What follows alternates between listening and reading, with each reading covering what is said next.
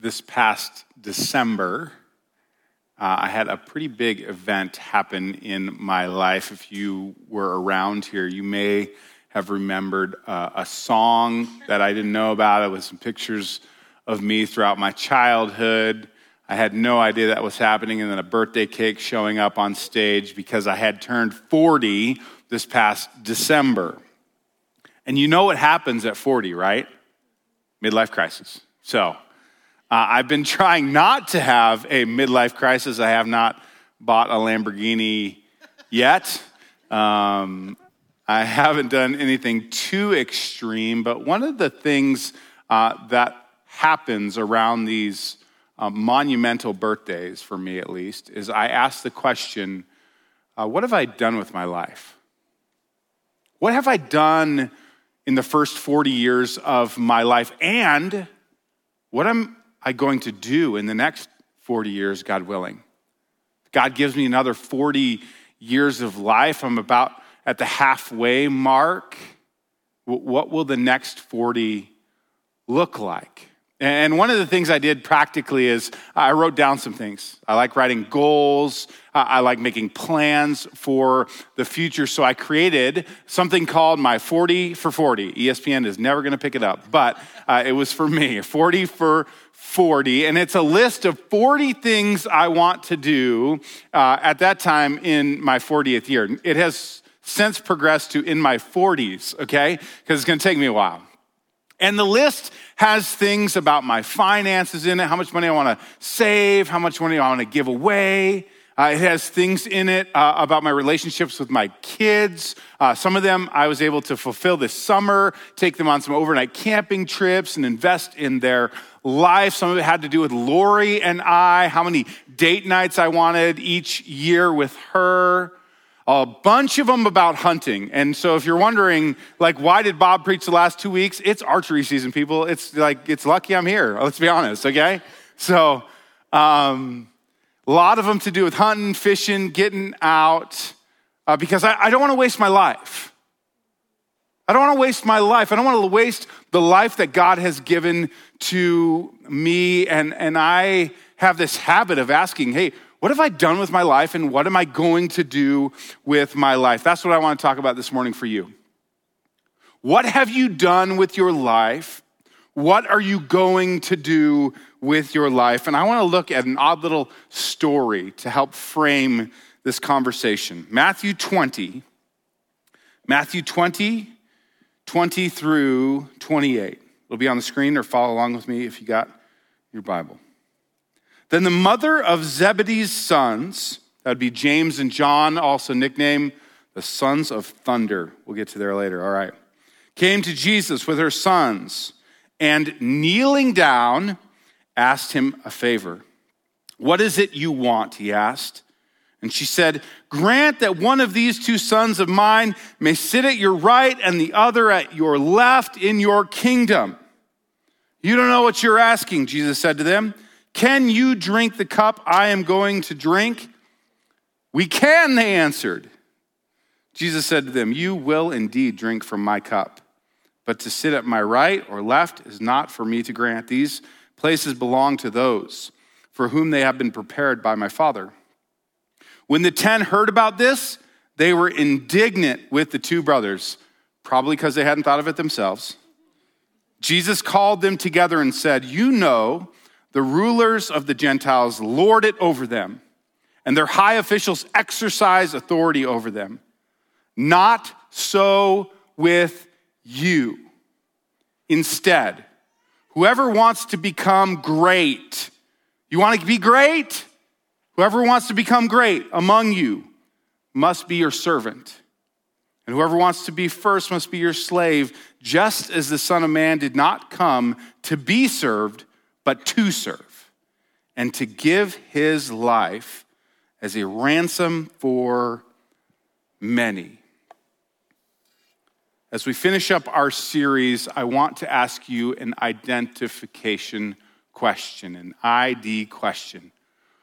The question is this: what can I do to make a difference?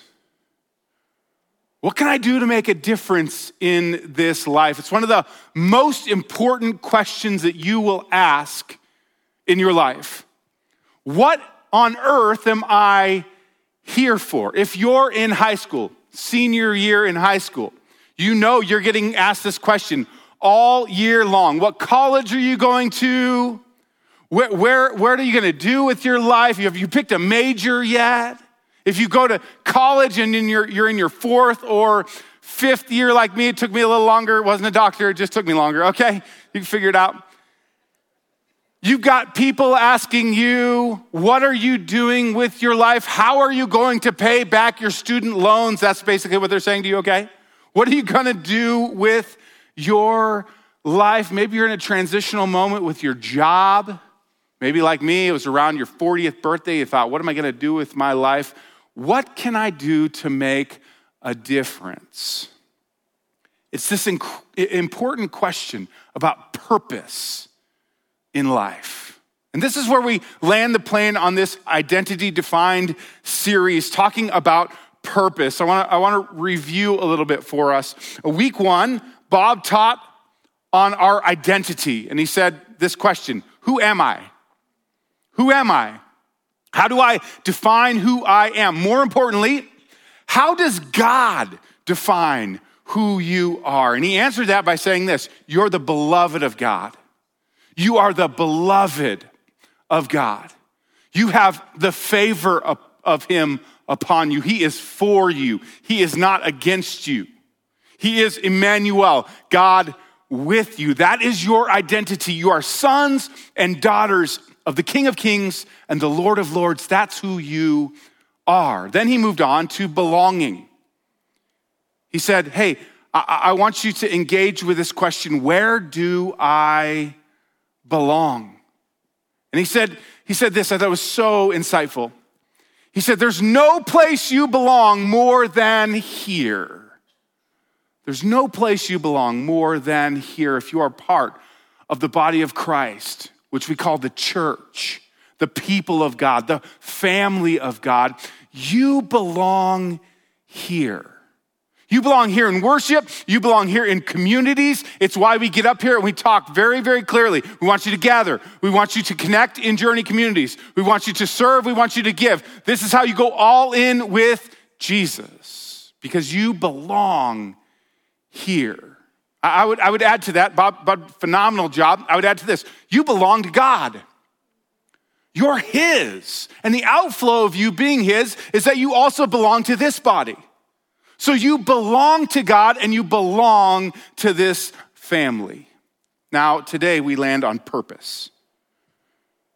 The last sphere of this Venn diagram, purpose. What difference can I make with my life?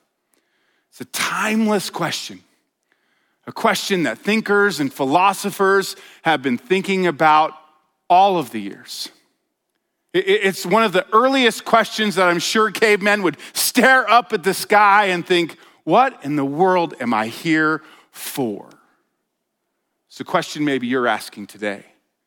What purpose does God have for my life? I want to try to answer that question, but there's two, two different answers, I think, to that question. Two different answers to that question, and they deal with motive. They deal with motivation, and, and here, here's, here's what I want to ask today. I want to ask for you to be really honest, something we're actually not that good at in the church, okay? I want you to, to take a check of what motivates you, what really motivates you. Listen, nobody's better at lying to you than you. Do you know that? Ain't nobody better at lying to you than you. So I, I, I want you, no nudging today. You don't get to nudge, okay? You don't get to think, I hope so-and-so's hearing this sermon. None of that, okay? All right? None of that. You need to focus on your motivation. What's going on in your heart? What's going on in your soul? What is driving you when you think about the purposes of your life? What's your motive?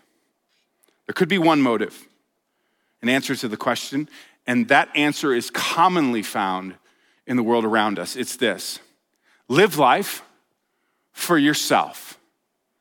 Live life for yourself. Bob talked about this in week number one, and he pressed in on us, and I was like, when's he gonna say Burger King? Because Burger King says, have it your way, right away, at Burger King now, okay? Like, this is the message of the ages. This life is about you, and you living the best life that you can live for you, you, you, you, you. And I actually thought, Bob, you're a little heavy-handed, man. Like, you've been hanging out with me too much, dude. Like, you're a little heavy-handed today on that when I listened to that two weeks ago.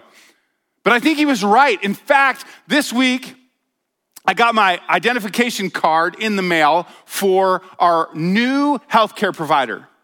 And it said this, it said this, your happiness, your health, choose you.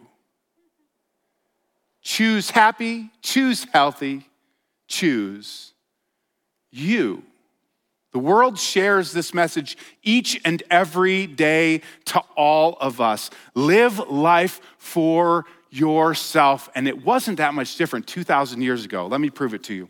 Matthew twenty, twenty through twenty-one says this. Then the mother of Zebedee, Zebedee's sons, the mother of Zebedee's sons came to Jesus with her sons and kneeling down, asked a favor of it, of him. What is it you want, he asked. And she said, grant that one of these two sons of mine may sit at your right and the other at your left in your kingdom. Can we talk about overbearing mothers for a bit? Can we do that? No, okay, no, I'm getting some like, don't do that. How about mother-in-law? No, we don't want to do that either. All right. So, we've got Zebedee's wife, whose sons are James and John. They have a nickname. They're called the Sons of Thunder, right? So think Thor, okay? Like that, oh, sorry, that made some ladies sin in the room. I apologize so much right now. Actually, we got we got done watching the movie Thor one time. True story. My wife leans over and goes, you should work out a little more. Anyway, okay, nothing to do with the sermon, just for free. That was for fun. Okay. I tried that out the first service, and she was like, but she's not here now. Anyway, okay. Try it out again. The Sons of Thunder. They, they are noted throughout Scripture. They're part of Jesus' inner circle. They go up on the mountain when Jesus transfigures. It's them and Peter. They go up on the mountain. They are part of Jesus' inner circle. They're related to Jesus. They're kind of like second cousins to him. So they're part of the family. And so um, you got Zebedee and his wife and their sons. And Zebedee's wife comes and says, hey, Jesus, I got a question for you on behalf of my sons. Now, I know this has never happened in the real world, but has there ever been a mother who goes and says, hey, to the coach or to the teacher or to somebody in authority over that kid, hey, I got something to tell you, my man, something I need for you to do for me? It's, it sounds like an okay request, right? A request of a mother, but you you gotta consider this. This is like, they're that family, right? Once again, no nudging, right? But they're that family. Like, they're known as the family of thunder. They're loud, which is awesome, because guess what? There's room for loud people in the kingdom. That's just, that's my takeaway, okay? So, might be for some of you as well. There's room for loud people in the kingdom. It's also just audacious that she would come and say that. Hey, Jesus, I think you're gonna come into your kingdom. It looks like that's gonna happen. That whole dying on the cross thing you keep talking about, that, that thing, I don't get that, Jesus, but like that whole go, coming into your kingdom thing, I think you're gonna overthrow the Romans. It's gonna be awesome. It's gonna be cheering. And then can we get can we get a cousin on the right and a cousin on the left? Can we get that, Jesus? It's even more interesting than that, because you notice in there, she bows down. So she's acting worshipful. Isn't that interesting? She's acting worshipful. But the request is real. She, she is seeking her boys and herself and their position. She wants her boys to have a better life than she had. Sound familiar? I'm telling you right now, if you want your kid to have a better life than you had, their life not, may not be better. In fact, it may be far more tragic. if you insulate them their entire lives. See, it seems like a, a, an honest request, a good request from a mother, but it is filled, it is filled with selfishness. It is filled with position. It is filled with, I want my boys to have the best life for them. We got to be careful as parents. Sometimes we got to check our motivations. We want our kids to succeed. Why? Because that re- reflects good on us. Do we get do we get frustrated with them in the grocery store because they lose it because of them or because we're embarrassed for us? What's your motivation? What is your motivation? See, the motivation becomes very, very clear in this passage. She wants position for her sons. It is me-centric. It is about her and her kids. It is not actually at all about what Jesus wants. And like I pointed out, it's this weird worshipful thing. She gets she gets down and kneels like, God, that's so hard for us. You think about this. Does that mean that you can come to church, raise your hands, read your Bibles, but not be doing it for Jesus? You bet. Absolutely. Maybe maybe you're like, I just like being right, and Christianity seems to be right, so I'm going to be a Christian because I like to be right. That sounds like crummy motives. That sounds like nothing to do with Jesus. Maybe it's, man, I just, I, I like people thinking I'm super spiritual. Like, so, you know, I talk about prayer a lot and how much I read the Bible, but it has nothing to do with Jesus. It all has to do with a show. What's the motive? What's the what's the motivation? Why do you do what you do? Why do I do what I do? Do we live life for ourselves? Seems reasonably harmless. This even seems a little funny, this mom asking this request, but it's not funny because here's why. We settle for tiny little thrones. We settle for tiny little thrones and insignificant kingdoms. That's what we settle for. We, we settle for the limitation of who we are instead of the vastness of who God is. We settle for our little ideas of what success looks like, of what winning looks like, of what attaining, whatever measure we think we need to attain looks like. We settle for something that is less than. We, we settle for a life that is just a life lived for yourself. And I'm telling you right now, if you live just for yourself, you're probably going to be really lonely by the end of it. And you will find no deep sense of purpose. So Jesus suggests a different way to them. He suggests that we live a life greater than ourselves. Live a life greater than yourselves, not limited to the scope of who you are, but as grand as he is, that is focused on what he wants, what purposes he sees in your life, what he thinks he wants to accomplish with you. Be open to something that is greater than yourself. Matthew twenty, we'll pick the, pick it up back at twenty-two. So she has just asked, hey, let them sit at your left and your right. And Jesus says, you don't know what you're asking. Can you drink the cup I am going to drink? And here's the pivotal moment. Because you're like, oh, that's Zebedee's, that's Zebedee's wife. She's kind of like a Karen. No offense to Karen's. Oh, sorry, Aunt Karen. My bad. Um, so, but like, okay, her name's actually Salome or Salome, depending how we pronounce it, right? Salome. Uh, so Salome, you think, oh, it's all on her. No, no, no, listen, here, here's the deal. You don't know what you're asking, Jesus said. Can you drink the cup I'm going to drink? She doesn't answer. Guess who answers? Sons of thunder. And they're like, we can. Like, that's just how I imagine they said it, right? Like, we can, Jesus, right? As they got on their horse. Ha ha, right? We can, they answered. And Jesus said to them, you will indeed drink from my cup, which he was saying, yes, you will die. You will die. In a similar fashion to how I die, you will drink that cup. You cannot drink the cup of God's wrath. You cannot die on behalf of the sins of the world.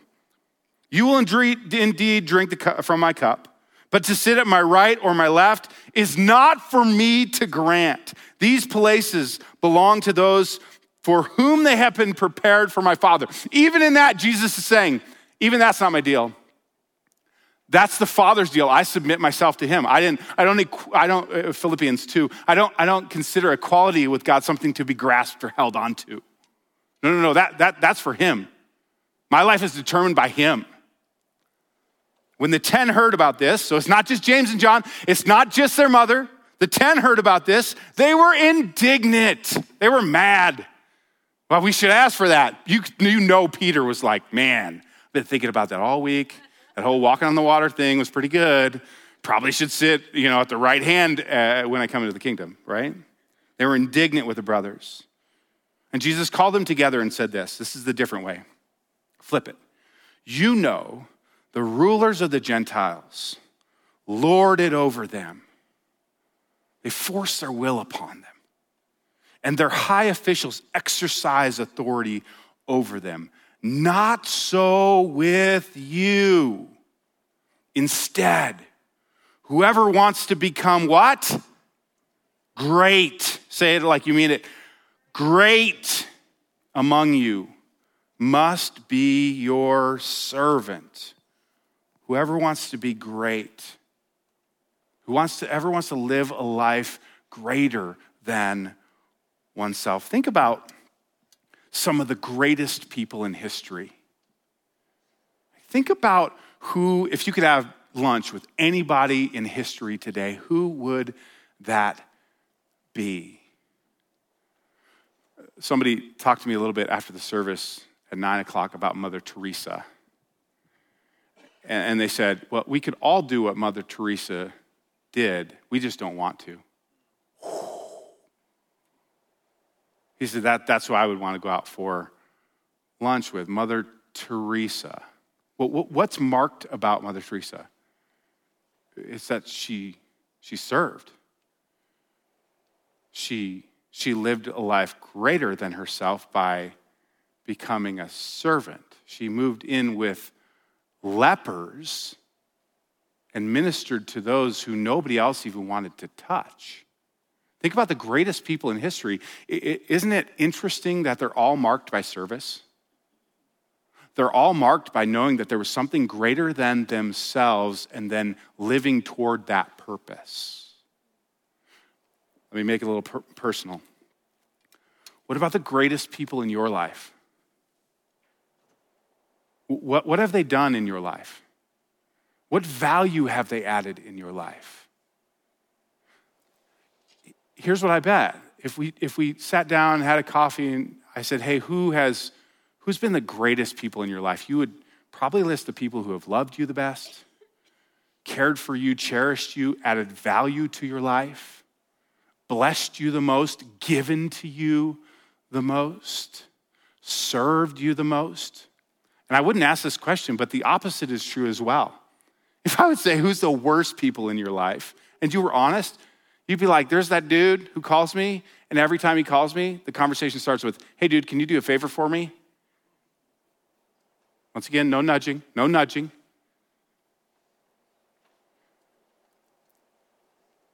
See, that that's what we're called to, something radically different, radically different than the rest of the world, something greater than ourselves. It's a great book. I would highly recommend it, called The Motive by Patrick Lencioni. Uh, he's a fantastic uh, leader. And, and toward the end of that book, he poses um, that the best leaders, the greatest leaders, are servant leaders. A- and he actually gets really mad that we even have the term servant leaders, because it implies that there's some other type of leader. He would say you're only a leader if you are a servant leader.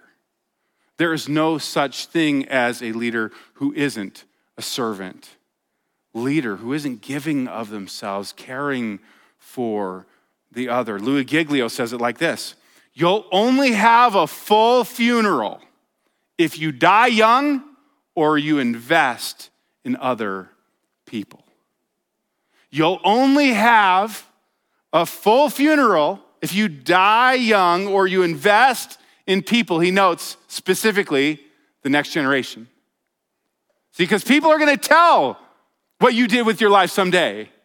People are going to give account, and you won't be able to say anything because you'll be dead, okay? Dead people don't get to talk. This is how it works, except for Jesus, okay? Like, that doesn't work. So they're going to say things about you. They're going to tell the story of what you did with your life. And I'm telling you right now, we had one not too long ago. And this room was full because we were celebrating a man who gave himself to thousands upon thousands of Montana State University students who loved them and served them, who loved and served his wife, who has physical limitations.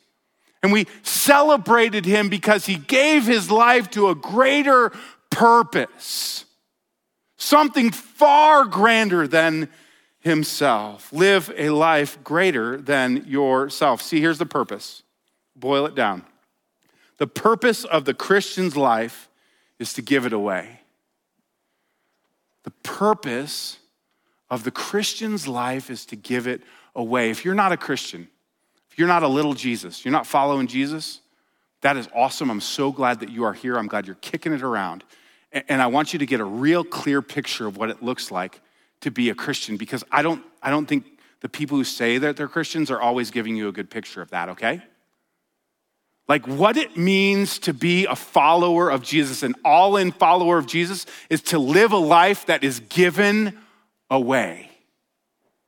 Jesus withheld nothing from us, but gave all of himself to us.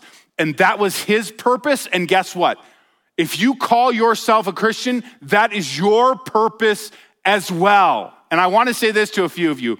Do better. Seriously, the world doesn't see that right now.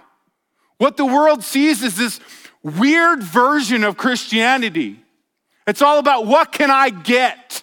What can I get? How can you serve me? That doesn't look anything like, the, the it looks just like the rest of the world. It looks nothing like Jesus. Let me, let me give you some examples. This is hard. Stay with me. Don't lean out. Come on. A get life versus a give life. A get life versus a give life. A get life looks like this. What can I get out of this sermon? Got real, okay? Just be honest with your motives. Like, sometimes you're like, wow, that was not, that was not the best. I've had, you know, I uh, sometimes I wish, like I wish Bob was up there again. He did pretty, and he was not so mean to me last week, you know. Brian's kind of hard on me. What did I get? What did I get out of that sermon? What did, that music? Mm, mm, her music was not really for me. You're right, it wasn't. Surprise. Had nothing to do with you, honestly. Honestly. What can I? What can I get? What can I get? What can I get? What can I get from my marriage? Man, I see marriages just head south so fast in a what can I get marriage. He says, what can I get? She says, what can I get? And, and listen, and if you're dating, courting, whatever, like, be honest. It's part of why you guys are dating, is you're like, I wonder what I can get from that person. That's why some of you, like, first couple years of marriage, really hard, okay? Or maybe it's just me. You're like, oh, that's fine. I'm okay if it was for me. Because I had to think about how selfish I actually was and, and how I wanted, wanted, wanted. It was all about me. Well, what can I get from my job? What can I get from my coworkers? What can I get from my boss? What can I get from them? What can I get from my friends? My relationships. Once again, the person that calls you, hey, can you give me? Can you do me a favor? Hey, can you help me out? They only show up when they need something from you. That's a what can I get person. What can I get with my money? It's my money, I earned it. If I make enough, I accumulate enough, what can I get with that? Can I get retirement where I get to do what I want to do when I want to do it? Because I want that for me. I earned it. What can I get? What can I get with my success, my influence, my achievements? What can I get from Jesus? Come on. Check your motives. Like, sometimes we go in prayer and we say, Jesus, I got this and this and this and this, and I need you to say yes to all of them. Because if I was God, that's what I would do. And then we get angry when God doesn't fulfill those prayers in the way we want them to be fulfilled. What can I get from Jesus? Some of you are like, hell sounds hot and forever's a long time. Can I get some fire insurance, Jesus? And he's like, yeah, you bet. So, but is that all? Is that it? It sounds like a tiny kingdom to me. Tiny throne. What about this? Instead of a consumer mentality, that's what it is, a consumer mentality, you are being shaped and discipled by culture to become a consumer. What if you were a producer instead? Not in a works righteous mentality, but in a responsiveness to what Jesus did. What if you would say this? What can I give to this worship service? How can I serve around here? How can I serve down at base camp? How can I serve some coffee? How can I greet some people? We have a chair team in here. They just set up chairs. We got to sit around and, and pray about that this morning. Like, somebody set that chair up for you to sit in today. We didn't know who was sitting where. We didn't know who was coming, but that chair got set up for you by somebody else. What can you give to this? Change your whole mentality. How can I give my my heart to this? How can I give my worship? Like, even if I don't have a, a voice that can hit a note, that's fine. What can I give to that? What can I give to the sermon? Like, I don't get to talk back. That's fine. Think about it, process it, wrestle with it. What can you, what can you dive a little deeper into and learn a little more from? What can I give to my marriage this week? This would save some of your marriages. If you just said, what can I give? Instead of what can I get? What can I give to my marriage? What can I give to my spouse? What can I give to my job, my coworkers? How can I add value to their life? How can I add value to my company? How can I add value to my boss's life? What can I give? What can I give to my friends, my relationships? What can I give with my money? It's not mine anyway. God gave it to me. I just get to steward it for a while. So what can I give with my money? What can I give with my success, my influence, my achievements? How can you, how, listen, invest, invest, invest in the right things.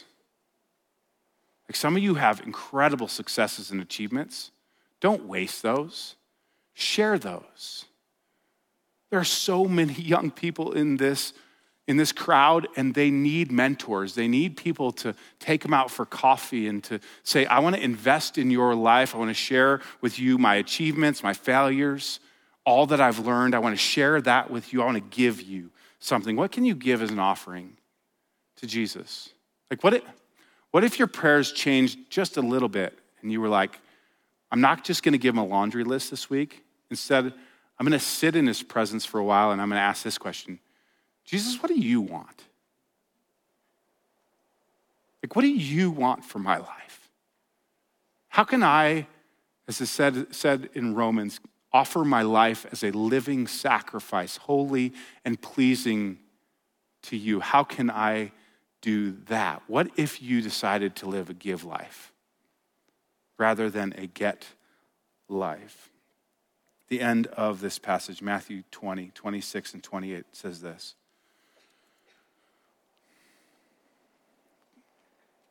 Not so with you.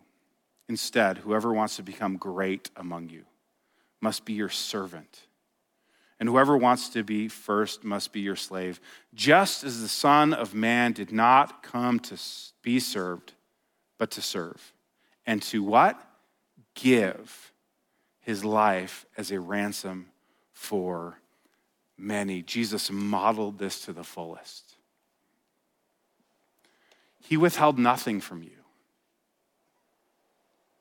There's this moment where he's sitting in a garden and he says, Father, if there's any other way, if there's any other way, and then do you know what he says?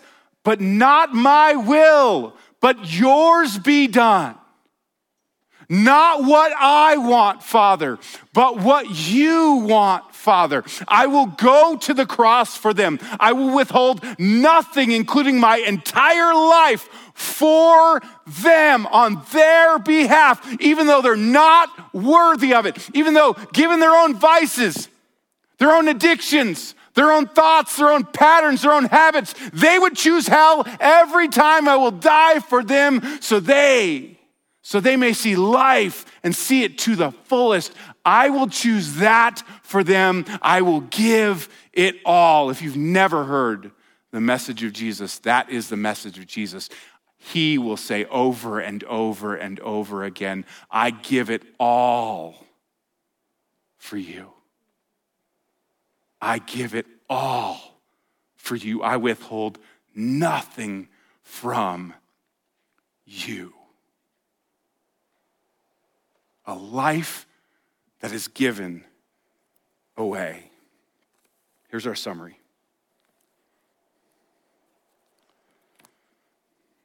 This is what we've learned in the last three weeks. You are a beloved child of God. That's who you are.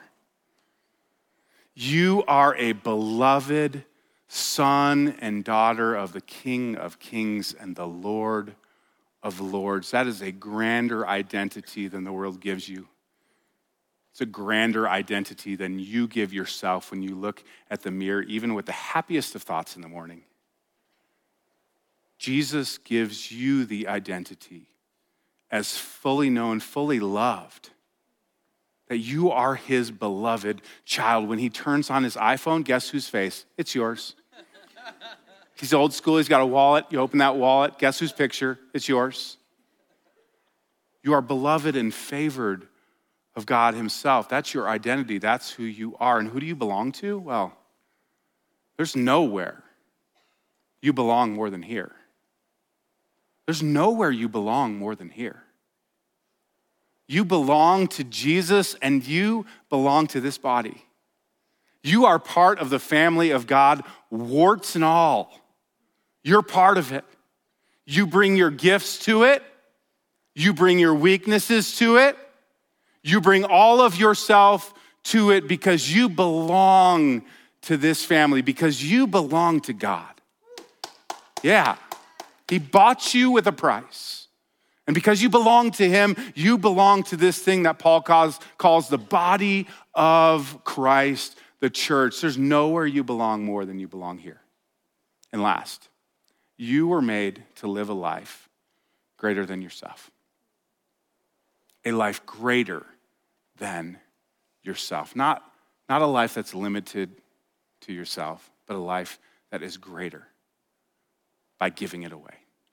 Let's pray. Jesus, thank you that you give us new identity in you.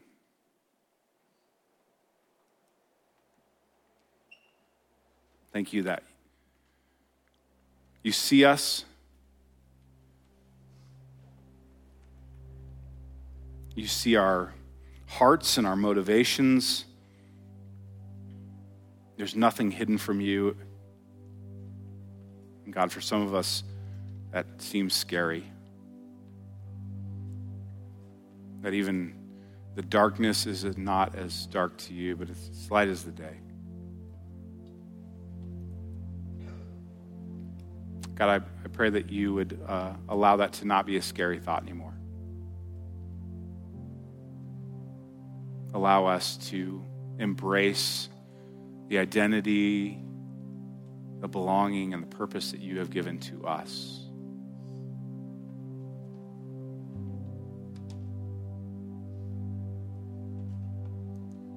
Jesus, I pray that we would simply respond to this good invitation. Invitation to come and to hear your voice, to hear you say these things over us. To hear you speak identity. Pray that you would silence all the other voices that bombard us throughout the day. That we may hear you, you alone. Thanks for engaging with this content. If it was encouraging to you, we'd love for you to leave a review. hit that subscribe button and share this content with others. We'd also love to connect with you. The best place to do that is journey web dot net. Don't forget to follow us on YouTube, Facebook, and Instagram. Just search Journey Church Bozeman and you'll find us there. If you'd like to give to our ministry, you can do that now at journey web dot net slash give. Once again, thanks for engaging with Journey Church.